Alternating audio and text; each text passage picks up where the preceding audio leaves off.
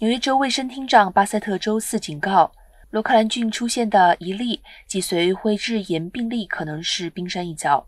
官员们透露，在废水样本中同样检测到了这种病毒。他们说，这些样本是六月和七月从两个地理不同的地点采集的。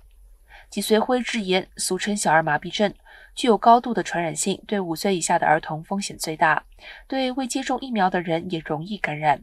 根据州卫生部门的数据，虽然罗克兰郡或城郡目前还未新增病例，但该地区的疫苗接种率落后于全州平均水平。